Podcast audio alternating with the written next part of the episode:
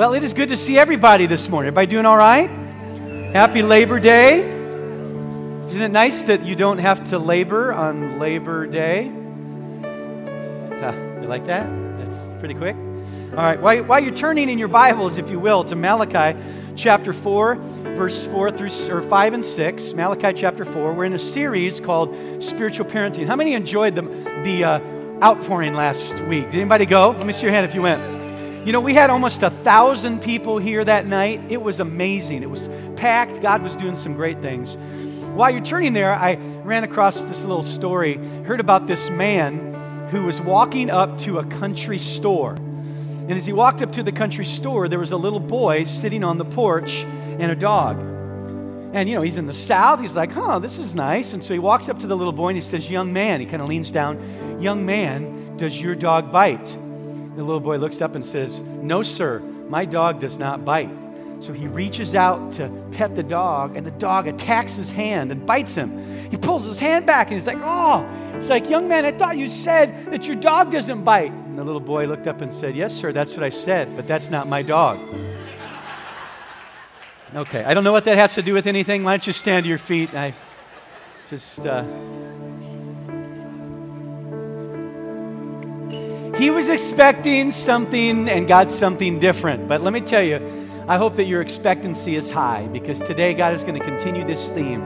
We've been talking about spiritual parenting, that God has called us all to be responsible for somebody. Remember, Paul said, imitate me like I imitate Christ. And Paul was someone, he cared about somebody else, he was responsible for somebody else. But today we're going to continue this theme one more week, and we're going to look at our theme verse, and let's all read it together. Those of you joining us online, why don't you read it as well? Malachi chapter 4, verse 5 and 6. Let's read. You ready? Real loud. You ready, Higher Vision?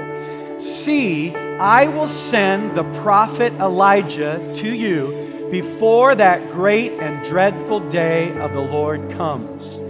He will turn the hearts of the parents to their children, and the hearts of the children to their parents, or else I will come and strike the land with total destruction. Let's bow our heads. Holy Spirit, we need you today, right now, to speak to our hearts. Anoint every word that's spoken. Anoint our minds to receive, our hearts to receive truth. Lord, help us to be a culture of spiritual parents. In Jesus' name.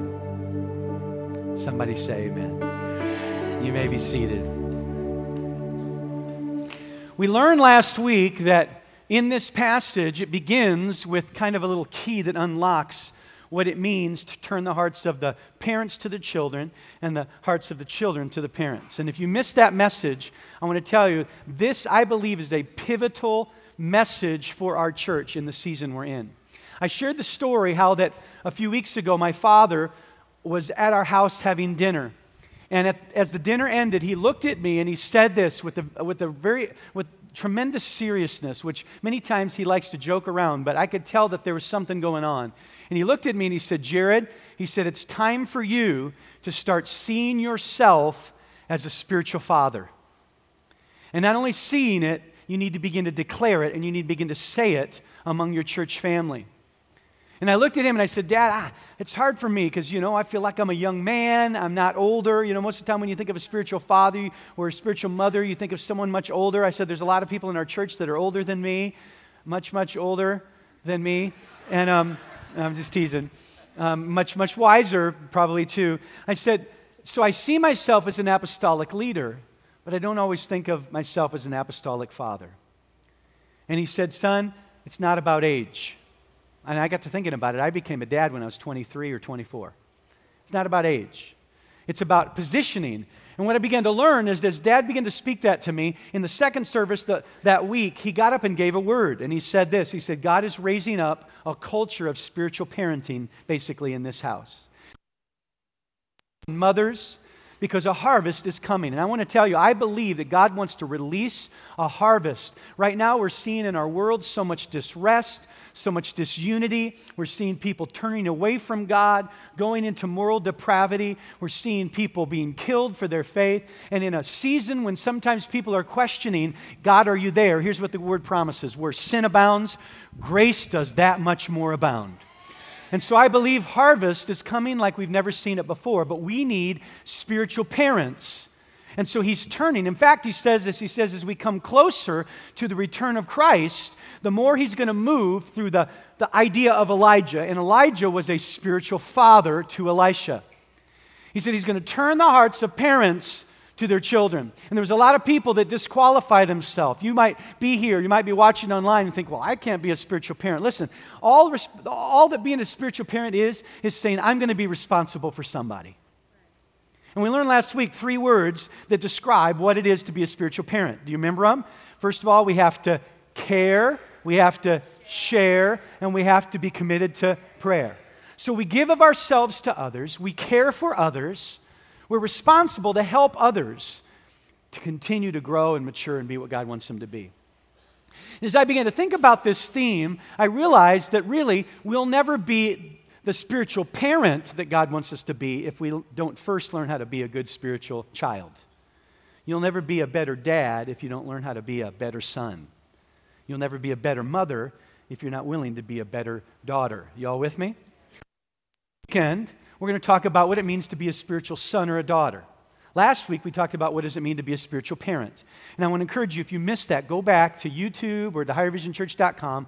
Watch what it means because God is stirring up the heart of people to stand up. We had tons of people last week at the outpouring come forward to say, I want to be a spiritual parent. I want to make a difference in the life of someone. This week, we're going to talk about what it means to be a son or a daughter.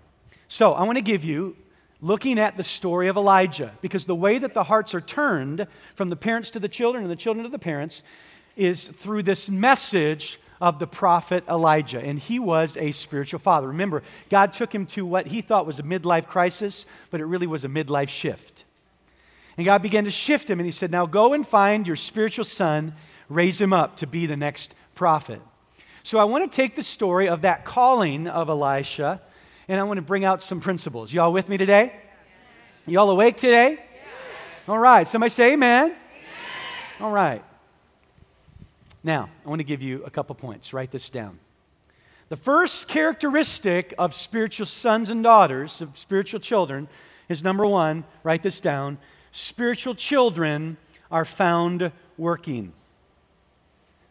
Spiritual children are found working. You say, Pastor Jared, where do you get that? Well, let's go to the story. 1 Kings chapter 19. This is the calling of Elijah, calling the spiritual son Elisha. Verse 19 So Elijah went up and found Elisha, son of Shaphat, plowing, everybody say plowing? Plowing a field. There were 12 teams of oxen in the field, and Elisha was plowing with the 12th team. Elijah went over to him and threw his cloak across his shoulder. Here's what you need to know Elisha lived in a family that was wealthy. The reason we know that is because they had 12 yoke of oxen. Poor families may not even have one yoke of oxen, they had 12, which means they had a huge field, lots of land, because if it required 12 yoke of oxen, that means they had a big property. Which probably means that they had a large pool of slaves, a lot of employees, a lot of slaves. So it tells us something about the character of this spiritual son because Elisha didn't have to be plowing in the field. He could have been back at home. He could have been managing and saying, Hey, how are we doing? Okay, you're taking the next shift. Okay, you're taking the, the sixth plow. You're taking the seventh plow. But instead, there was something about him that said, No, no, no, I'm going to be a part of this process.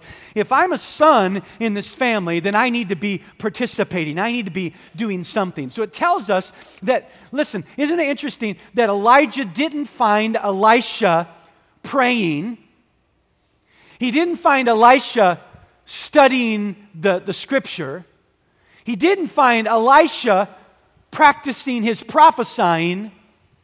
He found Elisha working in the field. I think one of the greatest characteristics of you and I being positioned to fulfill our calling as a spiritual son or daughter and eventually to become a spiritual parent is to realize that we need to find a field and start working. We need to plug in and use our gift.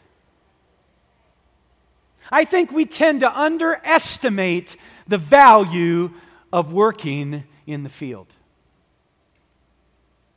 We tend to underestimate the value. I want to tell you listen, when you begin to work in the field, that's one of the reasons why, as a pastor, I'm always up here encouraging you hey, find a place, get involved, plug in, get in a small group, start serving somewhere in some area of ministry. Why? Because when you get in the field and you start working, what happens is you position yourself for God to continue the process of growth and transformation in your life. It reminds me of when I was playing basketball. I moved to some Sonoma, California, and joined the basketball team.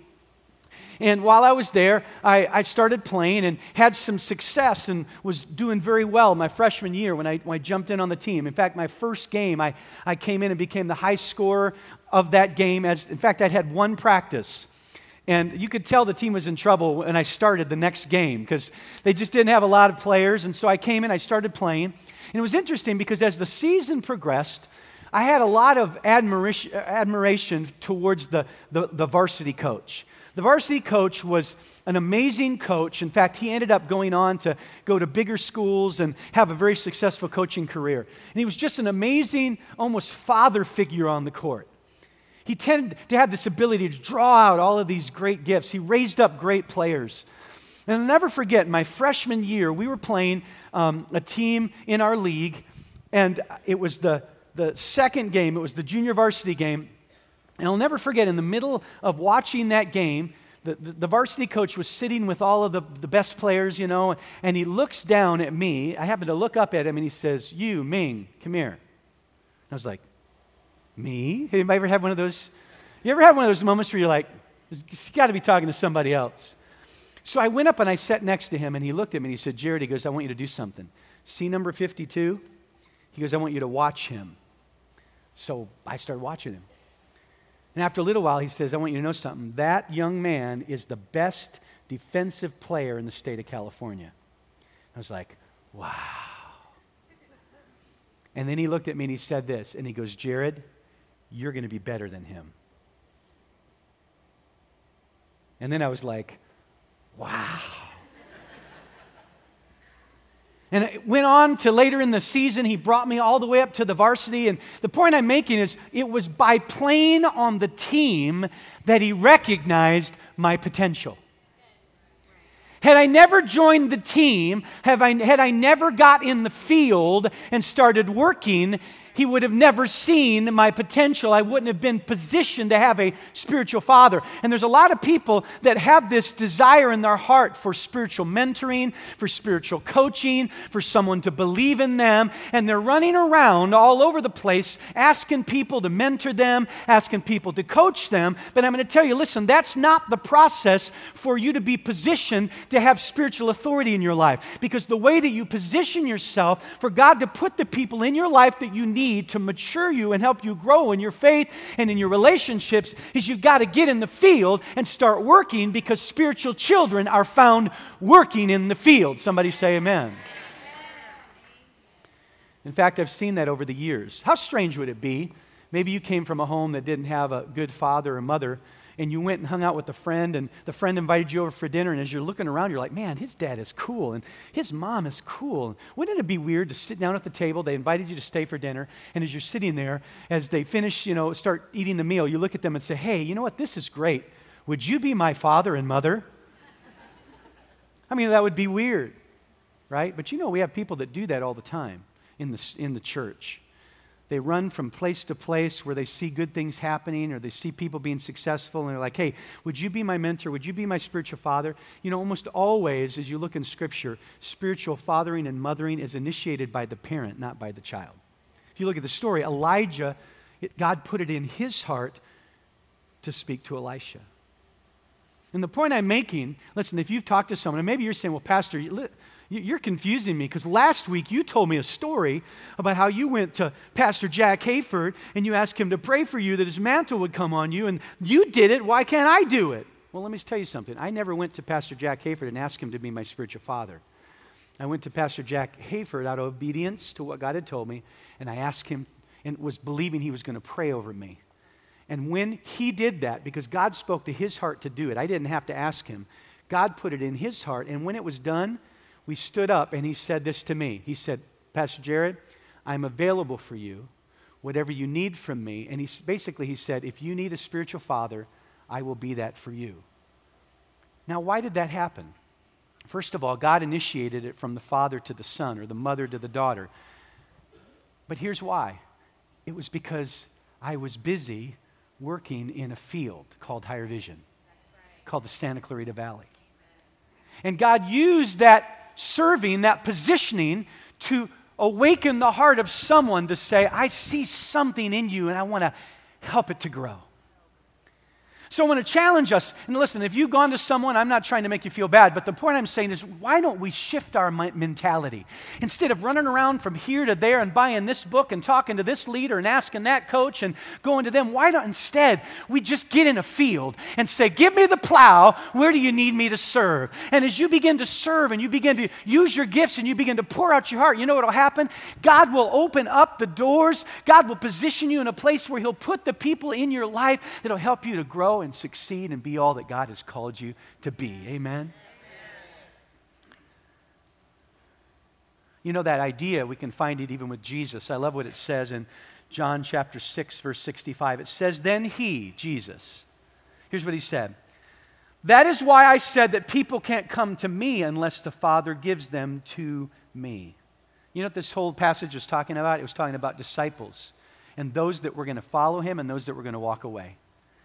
You know what Jesus said, right? He said, You didn't choose me, I chose you. In fact, you know the only disciple that we know of that asked Jesus to be a disciple instead of Jesus asking them to be a spiritual son? The only one that did, it didn't turn out so good. It was the rich young ruler. He said, Can I follow you? And Jesus said, Oh, okay. But then what did he do? He started to bring, which I'm going to talk about here in a minute, some things, some direction, some instruction, some correction. He said, Go sell all that you have to the poor. And he didn't receive that instruction and he never followed. The point I want to make is simply this is, is you get in a field and you serve, God will bring the people. He will position you for growth. I want to, I want to make one more statement about this idea of of spiritual children are working in the field. That's where they're found. It reminded me of a, another story in the Bible, and it's the story of the prodigal son. And many times in the story of the prodigal son, all of our, all of our focus is on the prodigal and the father. But we forget that there was another guy in the story, and that was the sibling, it was the brother. And here's what I want you to know about the brother the brother was faithful, found working in the field. In fact, when the party was thrown, he didn't want to come in. And where was he at? He was working in the field. Now, I want to just make an observation and we're going to move on. But here's what's interesting he was doing what I'm talking about. He got involved in the field, he worked faithfully. But here's the interesting part the whole time, he never enjoyed a moment. Remember, he, he didn't want to come in he said, I've been serving with you all these years. I've been working the plow all these years, and you never threw a party for me, and you never gave a fatted calf for me and my friends. Anybody ever had one of those moments? Or...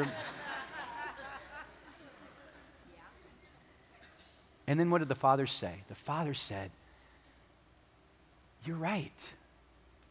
This whole time, all of this was yours. Everything I have belongs to you. You could have had 20 parties by now.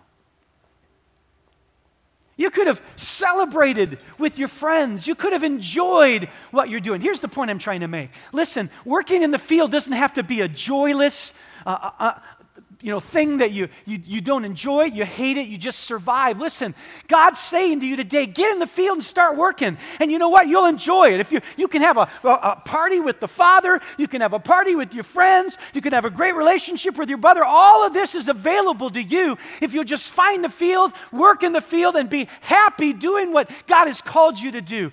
But so many times we get focused on somebody else and civil, you know, uh, rivalry begins to take place. And then we get so focused on somebody else and who their father is and their relationships and their blessings that the devil robs us from the joy of the field that we're in.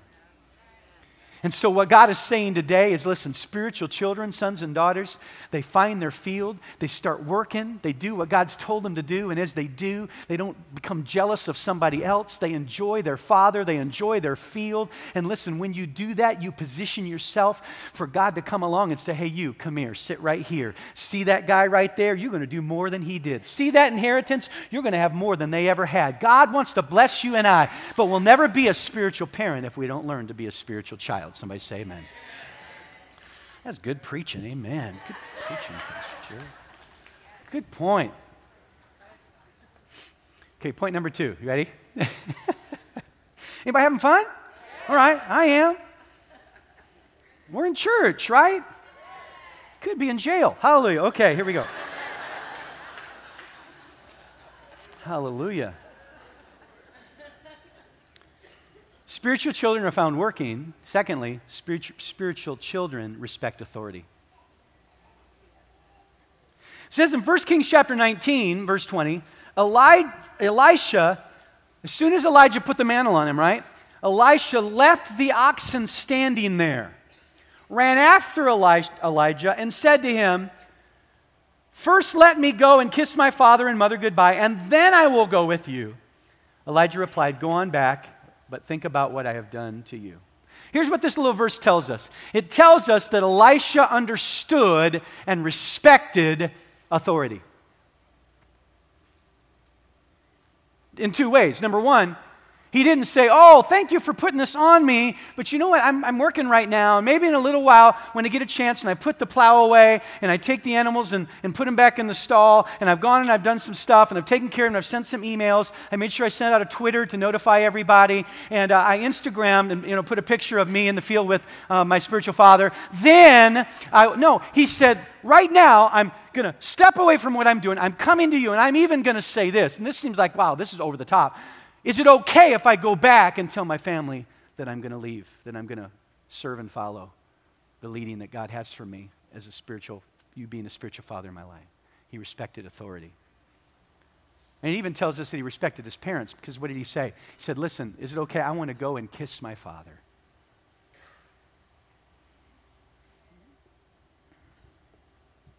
In fact, this is just an intriguing side note, but isn't it interesting that he was driving the 12th pair of oxen. You know why that's intriguing in this point? Because 12 is a number that represents authority in government. You know, he could have said, well, hey, it's early. You know, we got 12, we, got a lot of field to plow. There are 12 plows that got to, you know, and listen, I'm the son, and so I'm going to take the first plow before it gets hot. No, he took the last one in the heat of the day I think that there's an innate heart that Elisha had, which says, I respect spiritual authority. I respect authority. Spiritual children respect authority. You know, it kind of reminds me of a story. I heard a story about this pastor. His name was uh, Pastor Johnson. And he went over with his family to have dinner with another family in the church. And it was an, a couple that were grandparents. And so when they sat down at the table, the grandparents come walking out with the food and it's dessert. And everybody at the table kind of, you know, kind of start looking around, and, and they said, So here's the rule of our house. They said, You have to eat all of your dessert, or you're not going to get any dinner. and as soon as they said that, Pastor Johnson said all of his kids were like, and they look at their dad, and they're like, and their dad, because he said, That's not the way we did it at our house. He said, But their Dad looked, they looked at their dad, and so Pastor Johnson looked at his kids and he said, Listen, we're in their house, so you better eat all your dessert, or you're not going to get your dinner. And he could tell they're all like, Yeah! And so they ate their dessert, and then they ate their dinner, and he said they've been doing it ever since. You know, I, I told that story. Here's what I love about that story is those children understood authority. Because the moment something happened that they weren't sure of, the moment they were put in a situation where they needed to know where to go and what to do, Rather than saying, Oh, I know what's best, I loved sweets, they looked to spiritual authority. Let me ask you a question. When you face a challenging situation, when you don't know what to do, do you like to flip the coin? Do you like to Google? Or do you look to spiritual authority? That's a good point. Somebody say amen. Just throwing it, just throwing it out there. Just throwing it out there. You can take it or leave it. Reminds me of a story in the Bible about three sons. And here's what's interesting their dad blew it. His name was Noah. He'd done some good things. He built the ark, he'd saved the world. But when they got done with this massive thing that they had done, he had a weak moment and he got drunk and he was laying in his tent, drunk and naked.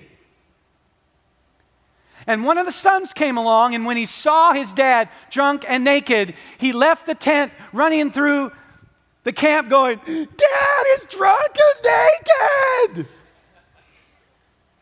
Exposing his father's weakness. But there were two other sons who understood what it means to respect authority. So they went to the tent and they didn't even look in the tent to see him there. They grabbed a, a blanket, they stood with their backs to their dad, and they literally walked backward into the tent and covered him up so that they didn't have to see and nobody else had to see their nakedness of their father. And in the end of the story, the Bible says that both of them were blessed by the Lord, but the one who didn't, the one who exposed, the one who didn't respect, he walked with a curse for the rest of his life, and all of his descendants walked with the same curse. And let me tell you, could it be that many times you and I don't step into the blessing, and the reason is, is because we haven't learned the principle that to be a good father, we've got to be a good son. To be a good mother, we've got to be a good daughter. And one of those principles are we learn to respect authority. Why? Because you'll never lose. Let me tell you something. You'll never lose when you honor. You'll never lose when you respect. I know that's different than the message you hear now in the culture we live in. the culture we live in, we got to expose, we got to tell everybody. Now, again, I know transparency is important and all of that, but the point I'm making is how many times are there people like you and me, and we've been under a spiritual father or mother or someone in our life a coach or mentor and they've abused their authority or they've done something wrong. And so we've said, well, you know how it goes. The first time, shame on you. The second time, shame on me. I'm never going to do that again. No one's ever going to hurt me again. I'm never going to position myself where someone can do damage in my life. And then we quit living out the principles that position us for God's blessing. Spiritual children. You know, it reminds me of a man by the name of Jacob. And Jacob had a man who was a person that had been placed in his life. He worked in the field of Laban, his father-in-law. And Laban was a knucklehead. Anybody here ever been under a knucklehead? Only that many? Wow, the rest of you are so blessed, man. He was not a good spiritual father. He was abusive, he was manipulative. But you know what's interesting about the story? Jacob left to his next season with all the wealth, with two wives, with 12 kids who became the 12 tribes of Israel. In fact, we know him as Israel, not Jacob. We, we know Israel as Israel because of Jacob. Why? He got the blessing because he understood the power of honor and respect. Spiritual children, they're found in the field working. They understand spiritual authority. Y'all still with me? Say amen. I'm going to give you the last point. We're going to land this plane. The last point is spiritual children listen. As soon as I said that, some of you said, huh? Sp- Sorry. It's just a little family joke. We, anytime someone talks about like hearing or listening or something, I'm always like, what? And anyway, okay, sorry. Let's read the story again, uh, part of it. 1 Kings chapter 19, verse 19 through 21. We've kind of read this, but it says this. It says, Elijah went over to him, threw his cloak across his shoulders. Elijah left the oxen standing there, ran after Elijah. Elijah replied, Go on back, but think about what I have done to you. So Elijah returned to his oxen and slaughtered them. I mean, I wish I had time to teach on that part of the story. To kill the things that hold us back from the next season, to, to quit holding on, to not leave alive the thing that will follow you into your next season and distract you and slow you. There's a lot of good preaching there. Somebody say amen. But we're not going to preach on that. Okay, so let's keep going. Then he went in with Elijah as his assistant. I'm going to tell you, I think this point right here, listen to me closely.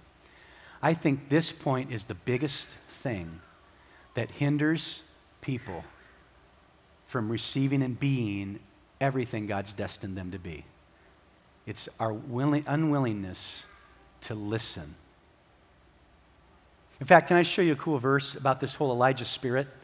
The first coming of Christ, we saw that John the Baptist walked in the spirit of Elijah and fulfilled this prophetic word, but we know that the returning of Christ fulfills the fulfillment of this prophetic word. Let's go to Luke chapter 1, verse 17, because I like the way that they define this prophetic word out of Malachi. They do it differently. And it kind of highlights this big point. And he will go on before the Lord, speaking of John the Baptist, who is, who is Elijah, basically, in the spirit and power of Elijah to turn the hearts of the parents to their children. Now, look at how it defines turning the hearts of the children to their parents. And the disobedient to the wisdom of the righteous to make ready a people prepared for the Lord. Another translation says, He will cause those who are rebellious to accept the wisdom of the godly.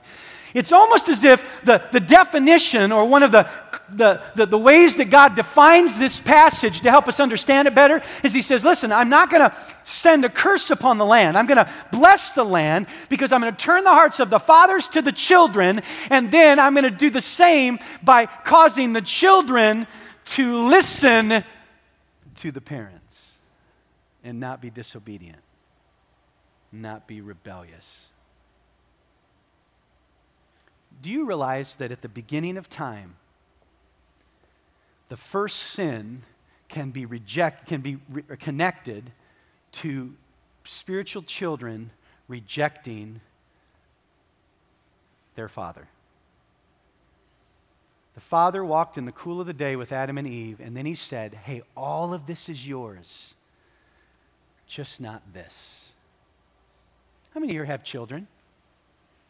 How many, when your children were little and you told them, all of this is yours, just don't touch this? Anybody here ever struggled with your children listening to you? It's there when they're little. Isn't it interesting that it's there when we're big? So let's kind of break it down. What does it mean to listen? How do we listen? Or receive instruction. Number one, write this down. It's kind of a little sub point. Spiritual children listen. How? They listen to timing. Listen to timing. Here's basically what we see in the story. Basically, a spiritual father saw a spiritual son, and here's what he said Now's the time. The timing's right, Elisha. You need to step out and go for it be a spiritual son. You need to, to be trained to be a prophet. The time is right. The time is right. Let me tell you something. Spiritual parents, spiritual mentors, coaches in our lives, God gives them the ability to see the things often that we can't see. The timing was right. You know why? Because it was the 12th pair of oxen. That means the plowing was done. If he had left his oxen or he had cut them and, you know, and, and, and served them up as a meal to everybody else,